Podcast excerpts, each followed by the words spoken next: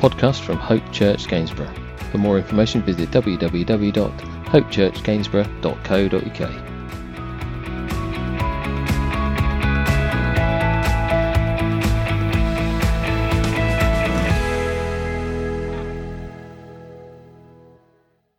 We're going to dive into the word. We're in Matthew chapter 14 today, verse 22 through 32. And this week, as we continue our journey through Jesus' three years of ministry here on earth, we're right at the end of his second year. This account today, as I've said in Matthew, really begins to bring clarity to the disciples of who Jesus is. They're already convinced that he's no ordinary man. But today, as we'll see, they are literally amazed because of what happens. Jesus, just prior to this, has fed 5,000 men, including then women and children, straight after receiving some terrible news that John the Baptist had been beheaded. Jesus went off to try and find a quiet place, but of course the crowds followed him and Jesus had compassion on them and he fed all of those that were there as he continued to teach them and to love on them. And at this moment, then, the crowd have eaten, and Jesus is ready for that time alone with the Father. And we pick the story up here in these moments Matthew chapter 14, verse 22 through 32. And it says this if you've got your Bibles with you, it'll be on the screen if not. Immediately, Jesus made the disciples get into the boat and go on ahead of him to the other side while he dismissed the crowd. After he had dismissed them, he went up on a mountainside by himself to pray. Later that night, he was alone, and the boat was already a considerable distance from land, buffeted by the waves because the wind was against it. Shortly before dawn, Jesus went out to them, walking on the lake. When the disciples saw him walking on the lake, they were terrified. It's a ghost, they said, and cried out in fear. But Jesus immediately said to them, Take courage, it is I, don't be afraid. Lord, if it's you, replied Peter, tell me to come to you on the water. Come, he said. Then Peter got down out of the boat, walked on the water, and came towards Jesus. But when he saw the wind, he was afraid, and beginning to sink, cried out, Lord, save me. Immediately, Jesus reached out his hand and caught him. You of little faith, he said, why did you doubt? And when they climbed into the boat, the wind died down. Then those who were in the boat worshipped him, saying, Truly, you are the Son of God. And we pray that the Lord, as always, will bless the reading of his word today. So, Jesus sends the disciples ahead in a boat to the other side. The language here, as we have read, implies that he will catch them up, as we see in verse 22. But I am absolutely certain that they had no expectation that Jesus would be doing something quite so amazing as we are going to see. As the disciples go off, Jesus goes up the mountainside to pray. He goes up to have some alone time with Jesus, uh, with God. And that's really at that moment when we start to see that Jesus in this moment is finding himself time to spend with the Father. And sometimes when we read this account, we can maybe think that in these moments, as he sends the disciples off, that they're by themselves and Jesus has now gone for time by himself with the Father. But it's worth noting here that the lake is the Sea of Galilee. And this body of water is one of the lowest in the world. It's a, a piece of water that is some 200 metres below sea level.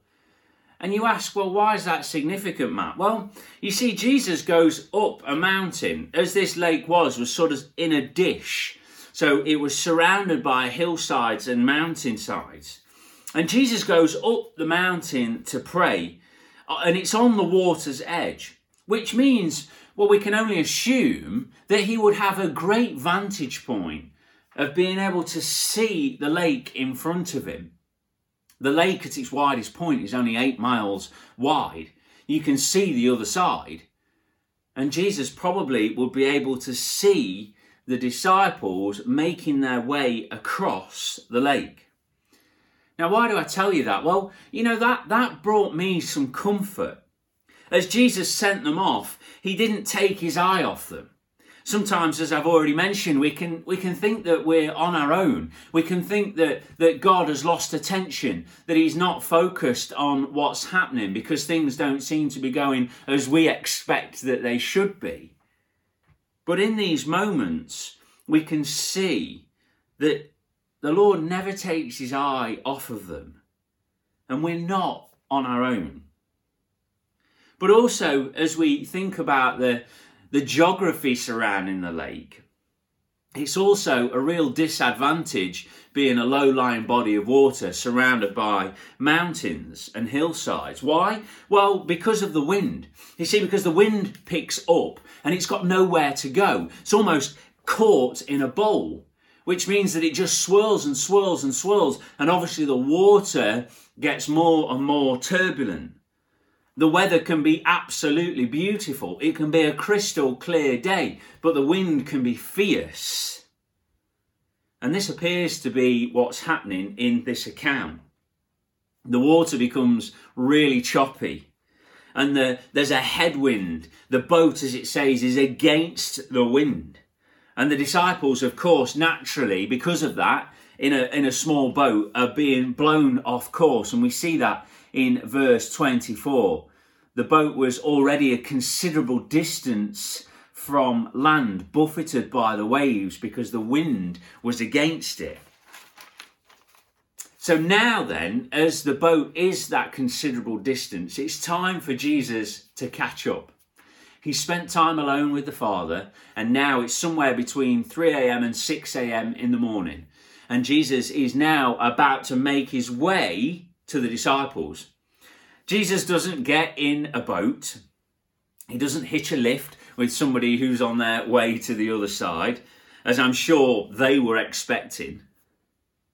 Instead, he simply walks on the water to them. He treads on the waves and makes his way to the boat. Of course, when the disciples see him, they are terrified. Why wouldn't you be? Naturally, you'd be absolutely terrified of what you're seeing. Of course, in these times as well, it was widely believed that the ghost of those people who died in that area would stay in that area. So the disciples obviously had bought into um, this this uh, this fable, and they were thinking that they were seeing a ghost. Jesus immediately relieves their fear by calling to them. And he says, as we see in verse 27, but Jesus immediately said to them, Take courage, it is I, don't be afraid. Take courage. Take courage. It's me. Don't be afraid. Take courage. Don't be afraid. He relieves their fear.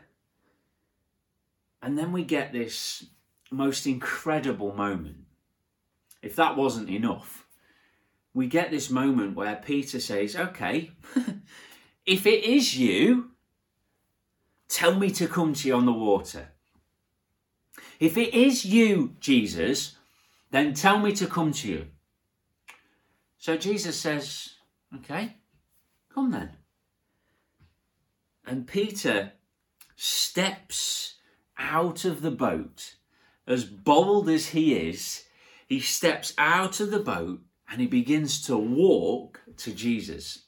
Jesus has walked to them, they've seen him, he's told them, Don't be afraid. And Peter said, If it's you, then tell me to come. Jesus said, Come. Peter steps out of the boat and he begins to walk to Jesus. Now, let me ask you this question today. When was the last time you were amazed by what God can do? Now, be honest. When was the last time you were amazed by what God can do? I mean, hand on mouth, uh, just absolutely in shock at what God can do. And it's important to be honest because what I find in these moments is when we see this account, we can see how amazed the disciples would be as we put ourselves in the picture. We see the boldness of Peter, the courage that it would take to step out of the boat. But as we think about all that's going off, it is an amazing situation. But of course, that only happens, the amazement of Peter calling, of Peter getting out, of Peter walking on water, that only happens because he gets out of the boat. That only happens because he gets out of the boat. I wonder maybe if we need to get out of the boat just a little bit more. You know what I mean when I say that? Maybe we just need to try the water a little bit more. Maybe we just need to have that little bit more faith that says, I know that God has got this, so I'm willing to step.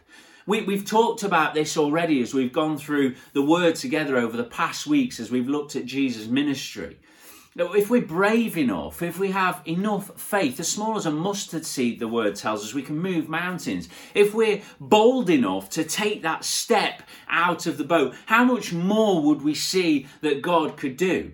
And the challenge, I guess, for us is to be in that position where we say, God, I don't know what this next step's going to entail, but I know I have to take it. And if I want to be amazed, if I want to see that you are the God of the impossible, that you tell us so much in your word that that's who you are, Lord, help me to take that step. That's our prayer, isn't it? That should be our prayer today. Lord, help me to take that step. David uh, encourages uh, as in Psalm 34 and verse 8 to say, to taste and see that the Lord is good. We, we've got to try it. There's no point saying when a food's on your plate, oh, I don't like it. We say it to our children all the time, don't we? We haven't tried it. Well, I just assume I don't like it because it's green. you know that pattern. But, but try it. You might like it. And, and that's exactly the same with God. We have to be able to take that step and say, okay, I'm going to taste and I'm going to see that the Lord is good. We can be absolutely certain that when we take that step, that we're going to see that He is good, that He is faithful, that He is true to His word, that as the word says, He'll never leave us nor forsake us, as the word tells us that He's in control, that we'll see that when we take that step. And it's a challenge to us. Let's be bold like Peter, expecting that God can and will do, church, the impossible. Amen? That he can do and he will do the impossible. So, as Peter steps out of the boat, he begins, as we've said, to walk to Jesus. But in verse 30, it tells us that there's a natural panic comes over him as he the word says as he sees the wind in verse 30 he sees the wind and he begins to sink. Now firstly when i read that and when i read it i think well how do you see the wind? Well you don't do you you see the effects of it. You don't see it. But the point here is that peter has taken his gaze off of jesus. He's taken his eyes off of Jesus. And as he's done that, he's seen the chaos around about him. You know, if if you only take one thing from today's service, that's it. That we don't take our eyes off the Lord. Because if we do, we see the chaos that's around about us. And we can start then, the doubt starts to creep in. And we start to think that he's not in control. We start to think that he's not got it all in hand. We start to think that everything is completely and utterly chaos and out of control. When in actual fact, it's not. God is completely and utterly in control. There's nothing outside of his control. And if we fix our eyes on him, then we won't need to worry about the stuff around about us because we know He's in control. But the moment, church, that we look to the left or to the right, we start to see the chaos around about us. And we start to see that perhaps if we do these things on our own strength, well, we're going to sink. And that's exactly what happens to Peter. Proverbs 3, verse 5 and 6 reminds us to trust in the Lord with all your heart, lean not on your own understanding, in all your ways acknowledge Him, and He will make your path straight. There's a challenge to us to trust that God has got it and not to lean on our own understanding of all that's going off, but to trust that God's got it in, in all of our ways to put Him first, and He will make the path straight. You know, Peter here, he only does what we would do. He, he, he, he panics, and it's a natural thing. But, church, the word encourages us today to make sure our gaze is fixed on Him. If you've begun to look to the left or the right, if you've begun to feel like you're sinking, then I'd encourage you to get back to the Word. I'd encourage you to get back into a conversation with God. Pray, worship Him, get some worship music on, get the Word in front of you, and get your gaze fixed back on Him. Peter cries out in this moment. He says, Lord, save me. Lord, save me. This is actually the shortest prayer in the Bible as Jesus has this convers- as Peter has this conversation with Jesus. He says, Lord, save me. And that is exactly what Jesus does. He hears Peter in verse 31, and it says, Immediately Jesus reached out his hand and caught him. Immediately, Jesus reached out his hand and caught him. But as Jesus drags Peter back up out of the water, it's important to note that the wind doesn't stop. In fact, the, the, the water is still raging, the wind is still against them, but as Jesus grabs hold of Peter, they begin then to walk back to the boat, and we see that in verse 32. And the fact that the storm doesn't stop is so significant. Because naturally, I would ask, and I'm sure you're exactly the same Jesus, just stop the wind. Stop the wind.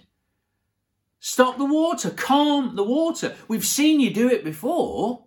Just do that. And then Peter wouldn't lose focus. The disciples have seen Jesus calm the storm before. But there's such an important lesson for them and such an important lesson for us today.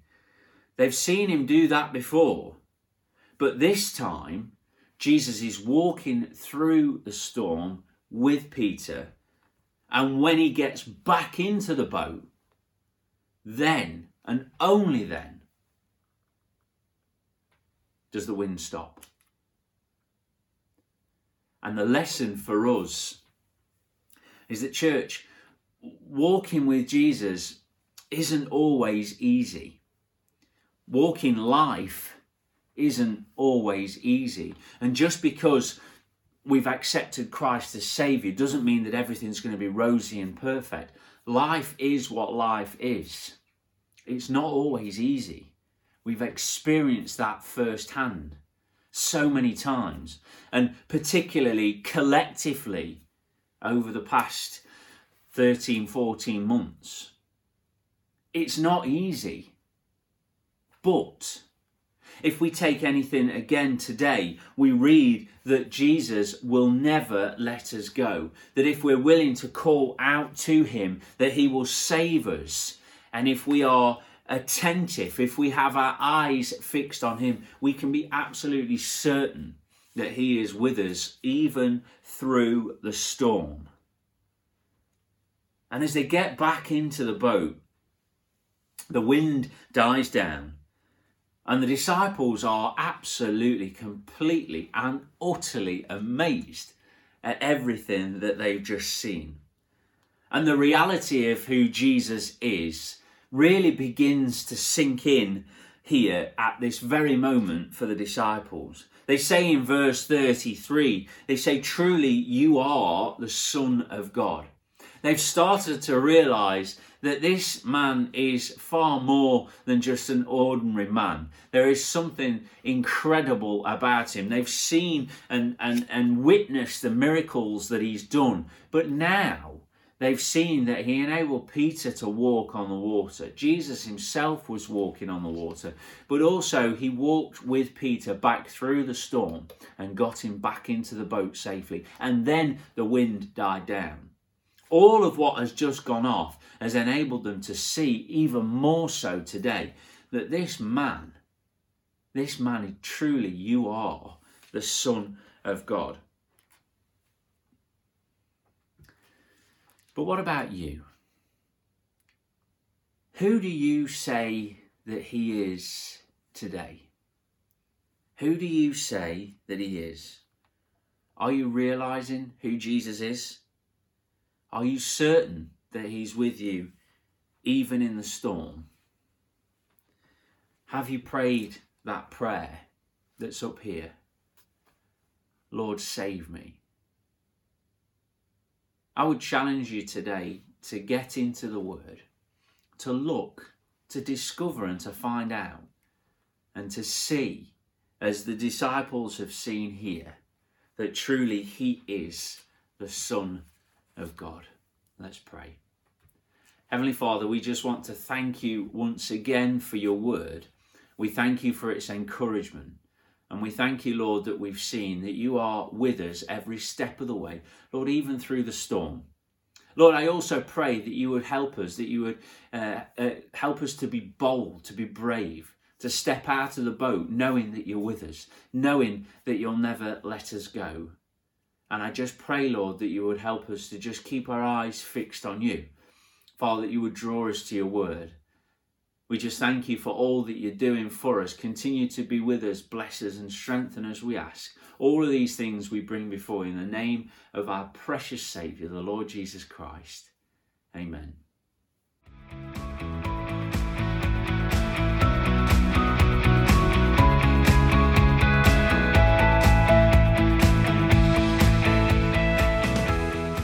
This has been a podcast by Hope Church Gainsborough.